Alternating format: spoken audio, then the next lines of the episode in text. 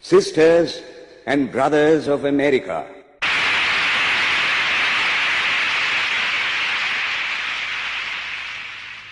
It fills my heart with joy unspeakable to rise in response to the warm and cordial welcome which you have given us. I thank you in the name of the most ancient order of monks in the world.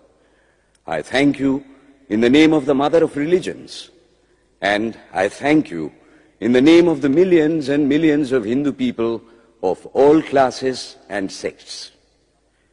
My thanks also to some of the speakers on this platform who, referring to the delegates from the Orient, have told you that these men from far-off nations may well claim the honor of bearing to different lands the idea of toleration. I am proud to belong to a religion which has taught the world both tolerance and universal acceptance. We believe not only in universal toleration, but we accept all religions as true. I am proud to belong to a nation which has sheltered the persecuted and the refugees of all religions and all nations of the earth. I am proud to tell you that we have gathered in our bosom the purest remnant of the Israelites who came to southern India and took refuge with us in the very year in which their holy temple was shattered to pieces by Roman tyranny. I am proud to belong to the religion which has sheltered and is still fostering the remnant of the grand Zoroastrian nation. I will quote to you, brethren, a few lines from a hymn which I remember to have repeated from my earliest boyhood, which is every day repeated by millions of human beings. As the different streams, having their sources in different places, all mingle their water in the sea, so, O Lord, the different paths which men take through different tendencies, various though they appear, crooked or straight, all lead to thee. The present convention, which is one of the most august assemblies ever held, is in itself a vindication, a declaration to the world of the wonderful doctrine preached in the Gita. Whosoever comes to me, through whatsoever form, I reach him. All men are struggling through paths which in the end lead to me. Sectarianism, bigotry, and its horrible descendant, fanaticism, have long possessed this beautiful earth. They have filled the earth with violence, drenched it often and often with human blood, destroyed civilization, and sent whole nations to despair. Had it not been for these horrible demons, human society would be far more advanced than it is now. But their time is come, and I fervently hope that the bell that tolled this morning in honor of this convention may be the death knell of all fanaticism, of all persecutions with the sword or with the pen, and of all uncharitable feelings between persons wending their way to the same goal.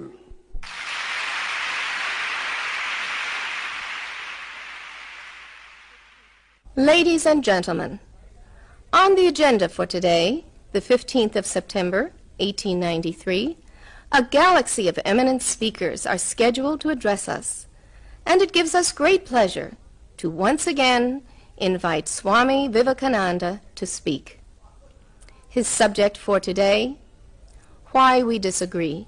I will tell you a little story. You have heard the eloquent speaker who has just finished say, let us cease from abusing each other. And he was very sorry that there should be always so much variance.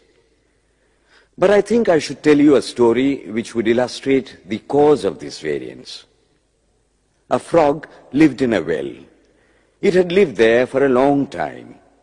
It was born there and brought up there, and yet was a little small frog. Of course, the evolutionists were not there then to tell us whether the frog lost its eyes or not. But for our story's sake, we must take it for granted that it had its eyes and that it every day cleansed the water of all the worms and bacilli that lived in it with an energy that would do credit to our modern bacteriologists. In this way, it went on and became a little sleek and fat. Well, one day, another frog that lived in the sea came and fell into the well. Where are you from? I am from the sea. The sea? How big is that? Is it as big as my well? And he took a leap from one side of the well to the other. My friend, said the frog of the sea, how do you compare the sea with your little well? Then the frog took another leap and asked, Is your sea so big? What nonsense you speak, to compare the sea with your well. Well then, said the frog of the well, nothing can be bigger than my well. There can be nothing bigger than this. This fellow is a liar, so turn him out. That has been the difficulty all the while. I am a Hindu. I am sitting in my own little well and thinking that the whole world is my little well. The Christian sits in his little well and thinks the whole world is his well. The Mohammedan sits in his little well and thinks that is the whole world. I have to thank you of America for the great attempt you are making to break down the barriers of this little world of ours and hope that in the future the Lord will help you to accomplish your purpose.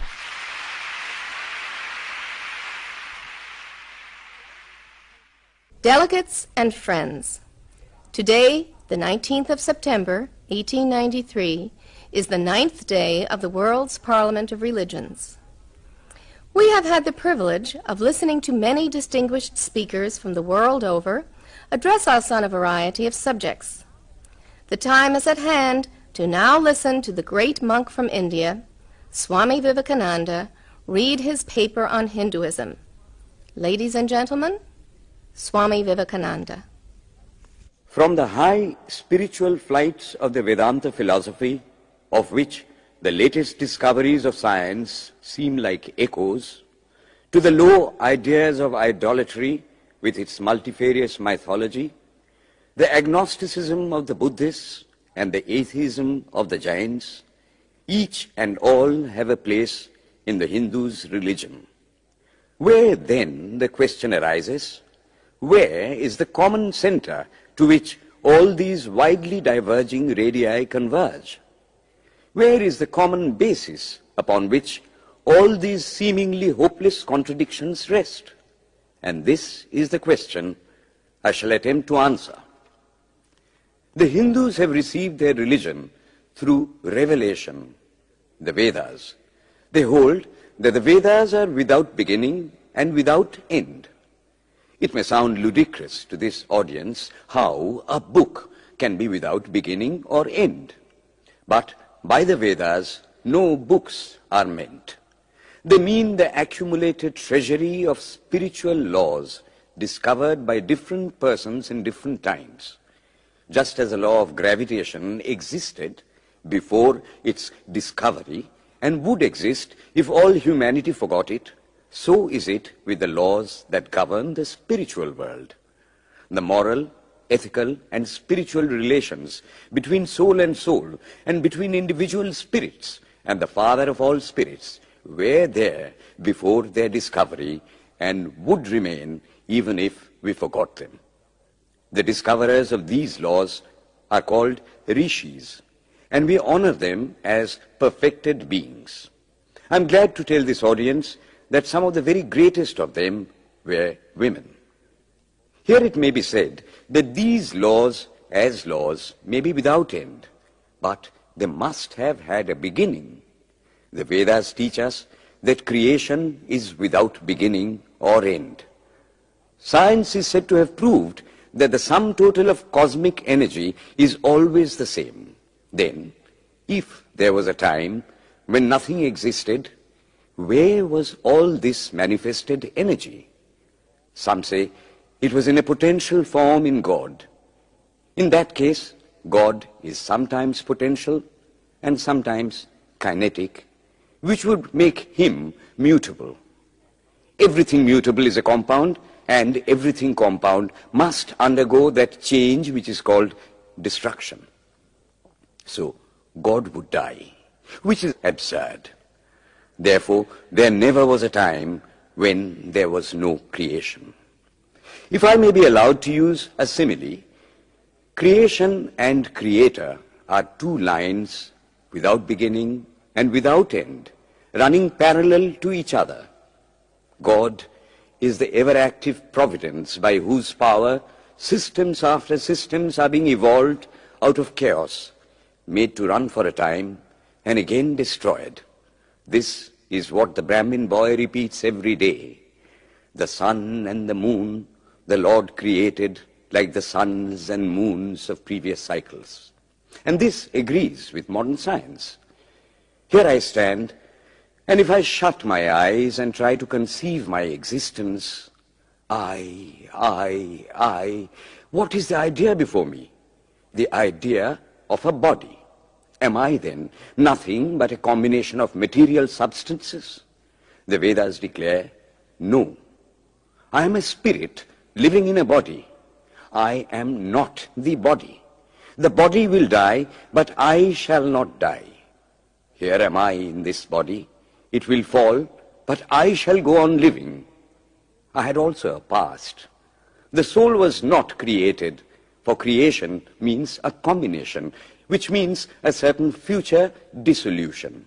If then the soul was created, it must die.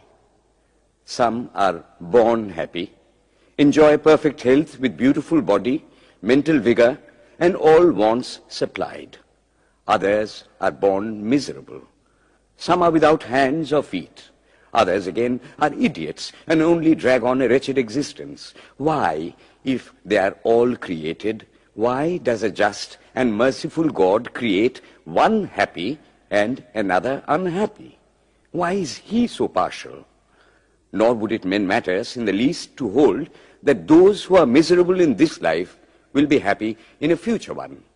Why should a man be miserable even here in the reign of a just and merciful God? In the second place, the idea of a creator God does not explain the anomaly, but simply expresses the cruel fiat of an all-powerful being. There must have been causes then, before his birth, to make a man miserable or happy, and those were his past actions. Are not all the tendencies of the mind and the body accounted for by inherited aptitude? Here are two parallel lines of existence, one of the mind, the other of matter. If matter and its transformations answer for all that we have, there is no necessity for supposing the existence of a soul. But it cannot be proved that thought has been evolved out of matter. And if a philosophical monism is inevitable, spiritual monism is certainly logical and no less desirable than a materialistic monism. But neither of these is necessary here. We cannot deny that bodies acquire certain tendencies from heredity. But those tendencies only mean the physical configuration through which a peculiar mind alone can act in a peculiar way. There are other tendencies peculiar to a soul caused by his past actions. And a soul with a certain tendency would, by the laws of affinity, take birth in a body which is the fittest instrument for the display of that tendency. This is in accord with science, for science wants to explain everything by habit, and habit is got through repetitions. So, repetitions are necessary to explain the natural habits of a newborn soul. And since they were not obtained in this present life, they must have come down from past lives. There is another suggestion. Taking all these for granted, how is it that I do not remember anything of my past life? This can be easily explained I am now speaking in English. It is not my mother tongue. In fact, no words of my mother tongue are now present in my consciousness. But let me try to bring them up. And they rush in. That shows that consciousness is only the surface of the mental ocean, and within its depths are stored up all our experiences. Try and struggle. They would come up, and you would be conscious even of your past life. This is direct and demonstrative evidence Verification is the perfect proof of a theory, and here is the challenge thrown to the world by the rishis. We have discovered the secret by which the very depths of the ocean of memory can be stirred up. Try it, and you would get a complete reminiscence of your past life. So then, the Hindu believes that he is a spirit. Him the sword cannot pierce, him the fire cannot burn, him the water cannot melt, him the air cannot dry. Is nowhere but whose center is located in the body, and that death means the change of this center from body to body. Nor is the soul bound by the conditions of matter. In its very essence, it is free, unbounded, holy, pure, and perfect. But somehow or other, it finds itself tied down to matter and thinks of itself as matter. Why should the free, perfect, and pure being be thus under the thraldom of matter? Is the next question. How can the perfect soul be deluded into the belief that it is imperfect? We have been told that the Hindus shirk the question and say that no such question can be there. Some thinkers want to answer it by positing one or more quasi-perfect beings and use big scientific names to fill up the gap. But naming is not explaining. The question remains the same. How can the perfect become the quasi-perfect? How can the pure, the absolute, change even a microscopic particle of its nature? But the Hindu is sincere. He does not want to take shelter under sophistry. He is brave enough to face the question in a manly fashion, and his answer is, I do not know. I do not know how the perfect being, the soul, came to think of itself as imperfect, as joined to and conditioned by matter. But the fact is a fact for all that. It is a fact in everybody's consciousness that one thinks of oneself as the body. The Hindu does not attempt to explain why one thinks one is the body. The answer that it is the will of God is no explanation. This is nothing more than what the Hindu says. I do not know. Well then, the human soul is eternal and immortal, perfect and infinite, and death means only a change of center from one body to another. The present is determined by our past actions, and the future by the present. The soul will go on evolving up or reverting back from birth to birth and death to death. But here is another question. Is man a tiny boat in a tempest, raised one moment on the foamy crest of a billow and dashed down into a yawning chasm the next, rolling to and fro at the mercy of good and bad actions, a powerless, helpless wreck in an ever-raging, ever-rushing, uncompromising current of cause and effect, a little moth placed under the wheel of causation, which rolls on, crushing everything in its way, and waits not for the widow's tears or the orphan's cry. The heart sinks at the idea. Yet, this is the law of nature. Is there no hope? Is there no escape? Was the cry that went up from the bottom of the heart of despair. It reached the throne of mercy, and words of hope and consolation came down and inspired a Vedic sage, and he stood up before the world and in trumpet voice proclaimed the glad tidings. Hear ye, children of immortal bliss, even ye that reside in higher spheres. I have found the ancient one who is beyond all darkness, all delusion. Knowing him alone, you shall be saved from death over again. Children of immortal bliss. What a sweet, what a hopeful name. Allow me to call you, brethren, by that sweet name, heirs of immortal bliss. Yea, the Hindu refuses to call you sinners. We are the children of God, the sharers of immortal bliss, holy and perfect beings. Ye divinities on earth, sinners, it is a sin to call a man so. It is standing libel on human nature. Come up, O lions, and shake off the delusion that you are sheep. You are souls immortal, spirits free, blessed and eternal. Ye are not matter, ye are not bodies. Matter is your servant, not you the servant of matter. Thus it is that the Vedas proclaim not a dreadful combination of unforgiving laws, not an endless prison of cause and effect, but that at the head of all these laws, in and through every particle of matter and force stands one, by whose command the wind blows, the fire burns, the clouds rain, and death stalks upon the earth. And what is his nature? He is everywhere, the pure and formless one, the almighty and the all-merciful. Thou art our Father, thou art our Mother, thou art our beloved friend, thou art the source of all strength, give us strength. Thou art he that beareth the burdens of the universe. Help me bear the little burden of this life.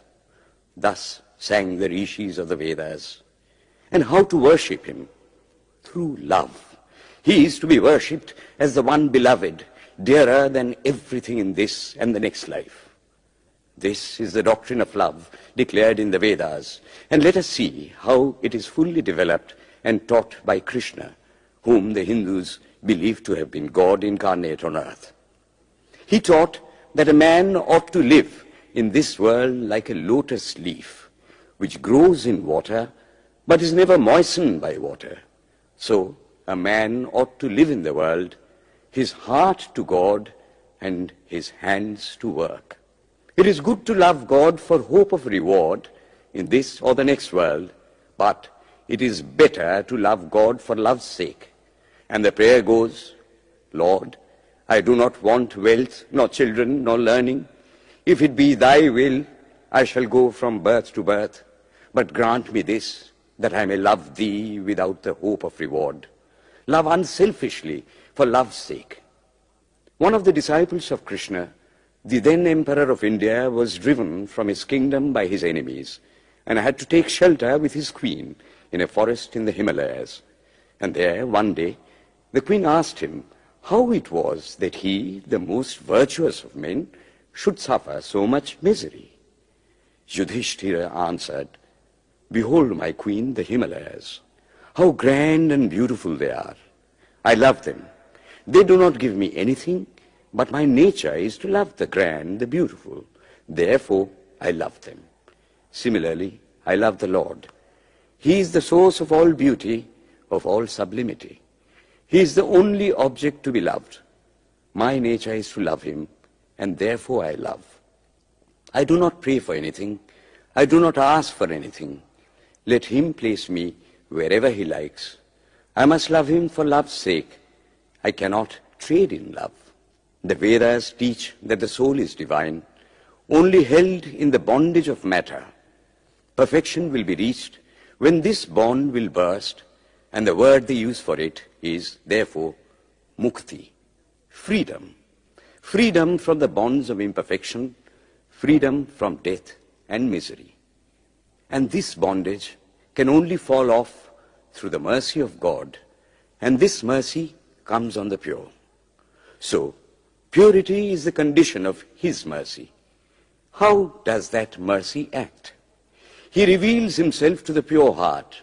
The pure and the stainless see God. Yea, even in this life. Then and then only all the crookedness of the heart is made straight. Then all doubt ceases. He is no more the freak of a terrible law of causation. This is the very center, the very vital conception of Hinduism. The Hindu does not want to live upon words and theories.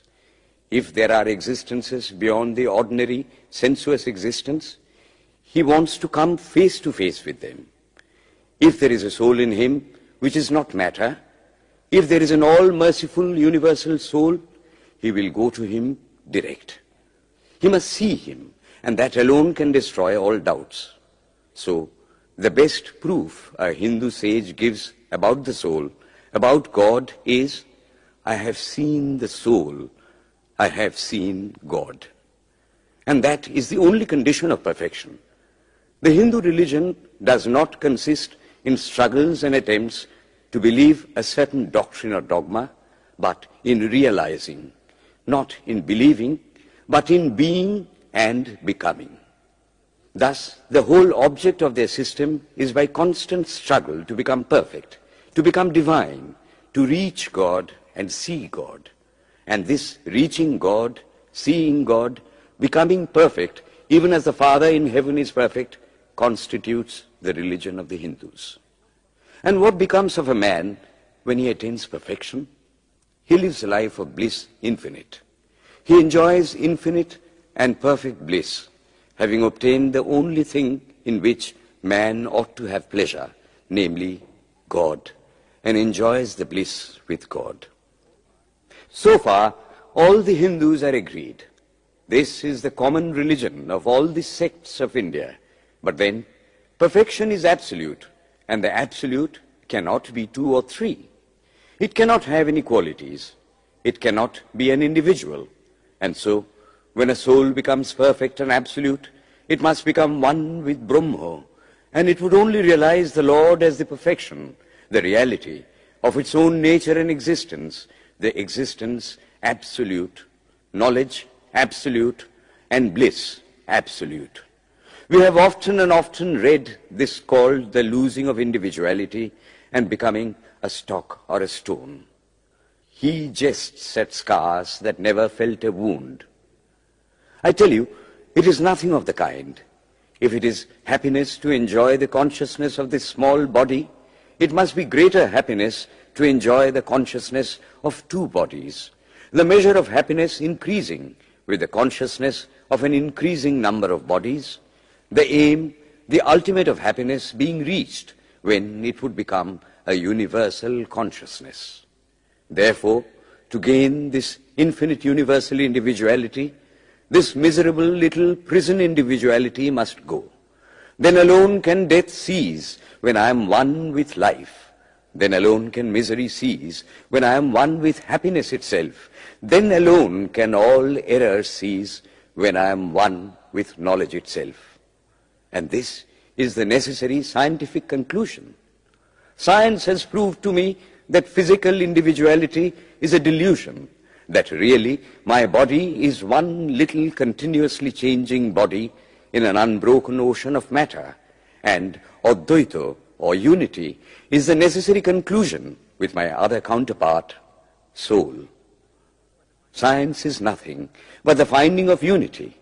As soon as science would reach perfect unity, it would stop from further progress because it would reach the goal. Thus, chemistry could not progress farther when it would discover one element out of which all others could be made. Physics would stop when it would be able to fulfill its services in discovering one energy of which all the others are but manifestations. And the science of religion become perfect when it would discover him who is the one life in a universe of death.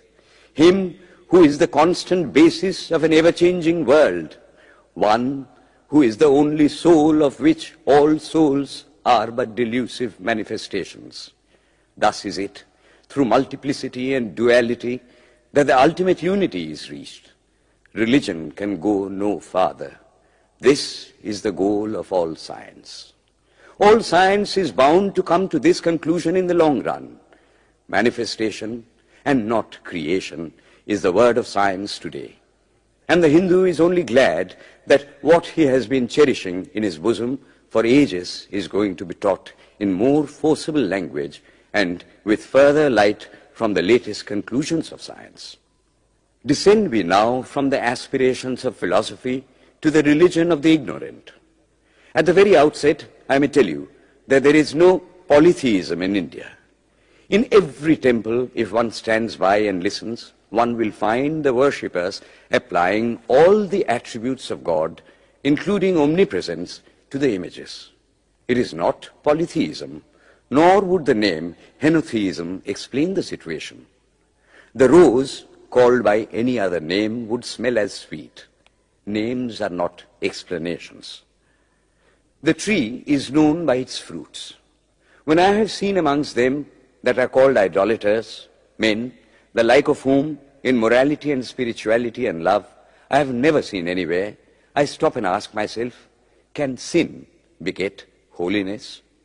Superstition is a great enemy of man, but bigotry is worse. Why does a Christian go to church? Why is the cross holy? Why is the face turned toward the sky in prayer? Why are there so many images in the Catholic Church? Why are there so many images in the minds of Protestants when they pray? My brethren, we can no more think about anything without a mental image than we can live without breathing.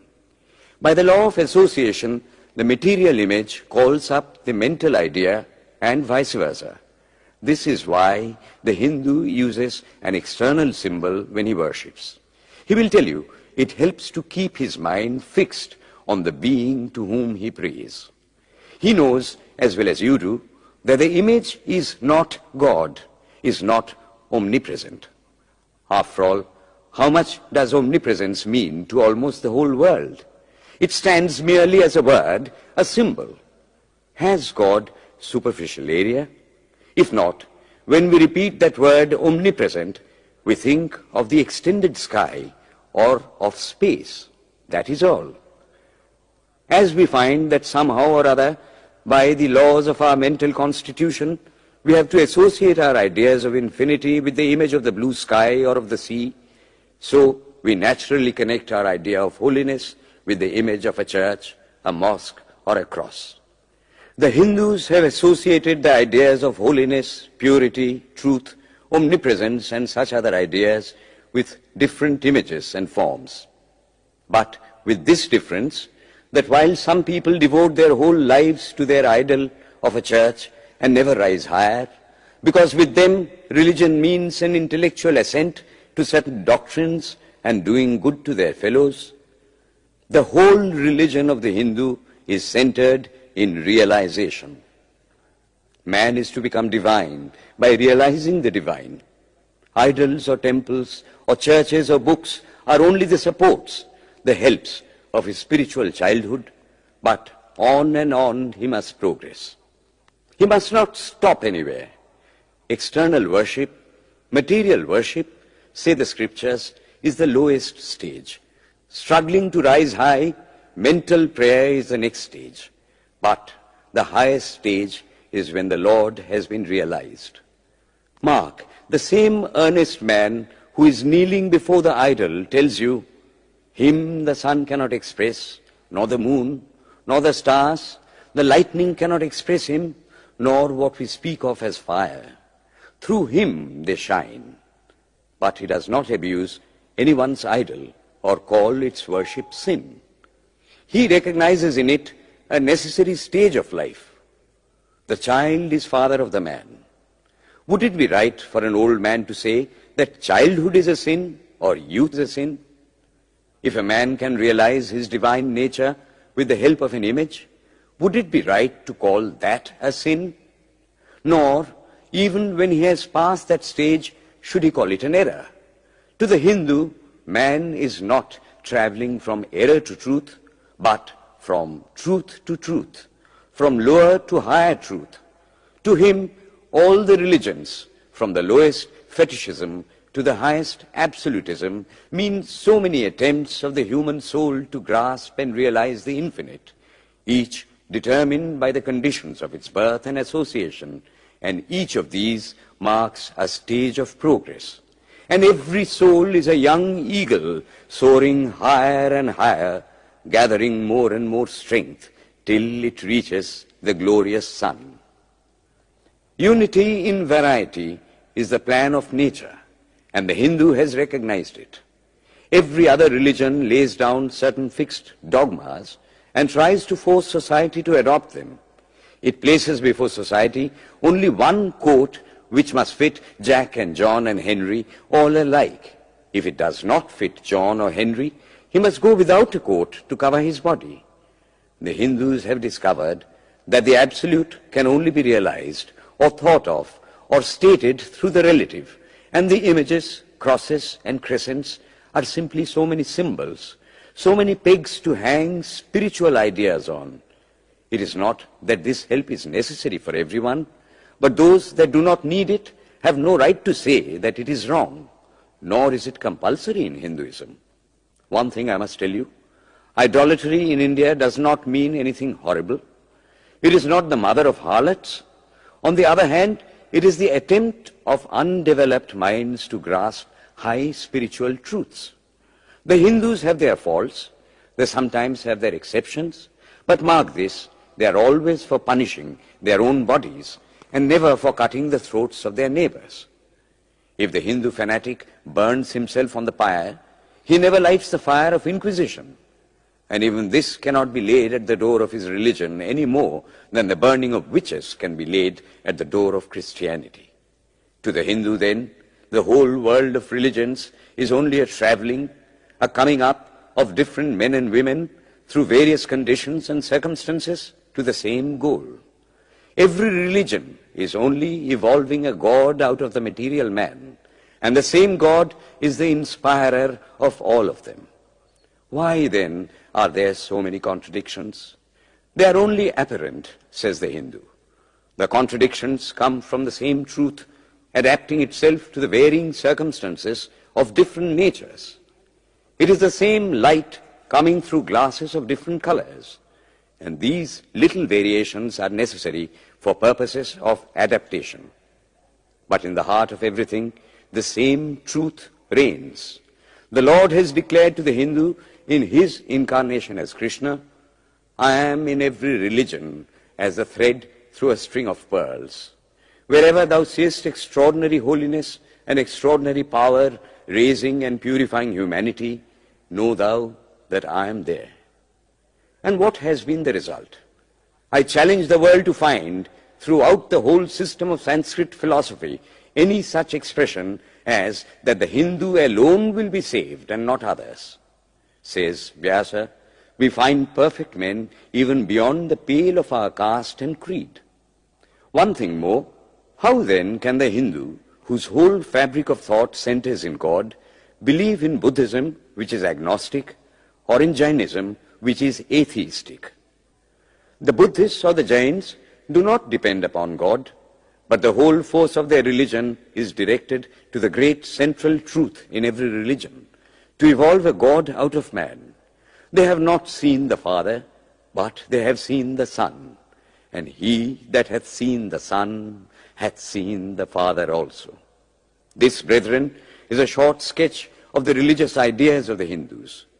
The Hindu may have failed to carry out all his plans, but if there is ever to be a universal religion, it must be one which will have no location in place or time, which will be infinite like the God it will preach, and whose sun will shine upon the followers of Krishna and of Christ, on saints and sinners alike, which will not be Brahminic or Buddhistic, Christian or Mohammedan, but the sum total of all these, and still have infinite space for development, which in its Catholicity will embrace in infinite arms and find a place for every human being from the lowest groveling savage, not far removed from the brute, to the highest man towering by the virtues of his head and heart almost above humanity, making society stand in awe of him and doubt his human nature. It will be a religion which will have no place for persecution or intolerance in its polity, which will recognize divinity in every man and woman, and whose whole scope, whose whole force will be centered in aiding humanity to realize its own true divine nature. May he, who is the Brahma of the Hindus, the Ahura Mazda of the Zoroastrians, the Buddha of the Buddhists, the Jehovah of the Jews, the Father in heaven of the Christians, give strength to you to carry out your noble idea. The star arose in the east. It traveled steadily towards the west, sometimes dimmed and sometimes effulgent, till it made a circuit of the world. And now it is again rising on the very horizon of the east, the borders of the Sanpo, a thousandfold more effulgent than it ever was before.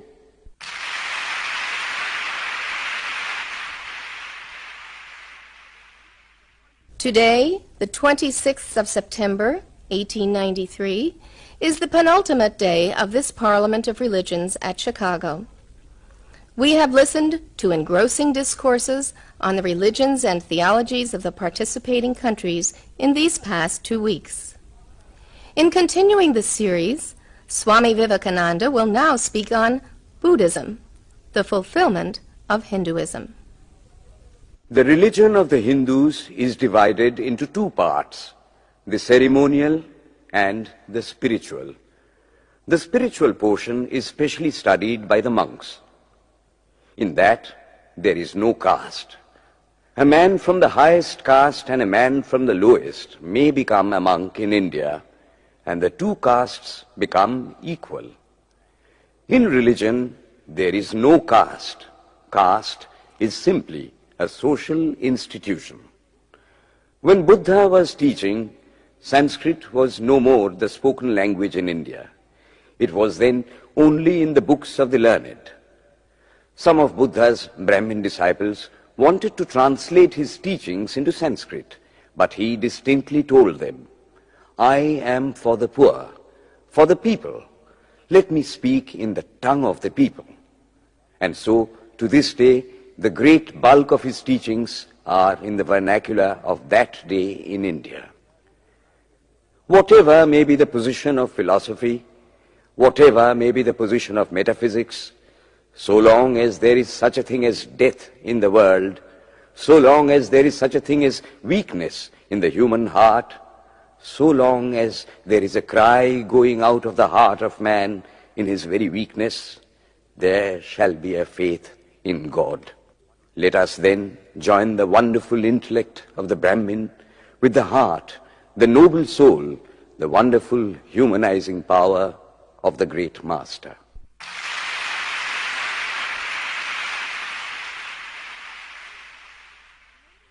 Ladies and gentlemen, in a short while from now, the World's Parliament of Religions at Chicago will come to a close.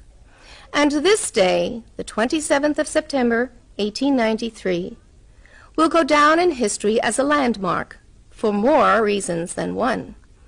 It is in the fitness of things that we now call upon Swami Vivekananda from India to address this final session. The world's parliament of religions has become an accomplished fact, and the merciful Father has helped those who labored to bring it into existence and crown with success their most unselfish labor. My thanks to those noble souls whose large hearts and love of truth first dreamt this wonderful dream and then realized it. My thanks to the shower of liberal sentiments that has overflowed this platform. My thanks to this enlightened audience for their uniform kindness to me and for their appreciation of every thought that tends to smooth the friction of religions. A few jarring notes were heard from time to time in this harmony. My special thanks to them, for they have, by their striking contrast, made the general harmony the sweeter. Much has been said of the common ground of religious unity. I am not going just now to venture my own theory, but if anyone here hopes that this unity will come by the triumph of any one of the religions and the destruction of the others, to him I say, brother, yours is an impossible hope. Do I wish that the Christian would become Hindu? God forbid. Do I wish that the Hindu or Buddhist would become Christian? God forbid. The seed is put in the ground, and earth and air and water are placed around it. Does the seed become the earth or the air or the water? No. It becomes a plant. It develops after the law of its own growth, assimilates the air, the earth, and the water, converts them into plant substance, and grows into a plant. Similar is the case with religion. The Christian is not to become a Hindu or a Buddhist, nor a Hindu or a Buddhist to become a Christian, but each must assimilate the spirit of the others and yet preserve his individuality and grow according to his own law of growth. If the Parliament of Religions has shown anything to the world, it is this. It has proved to the world that holiness, purity and charity are not the exclusive possessions of any church in the world, and that every system has produced men and women of the most exalted character. In the face of this evidence, if anybody dreams of the exclusive survival of his own religion and the destruction of others, I pity him from the bottom of my heart and point out to him that upon the banner of every religion will soon be written, in spite of resistance, help and not fight, assimilation and not destruction, harmony and peace and not dissension.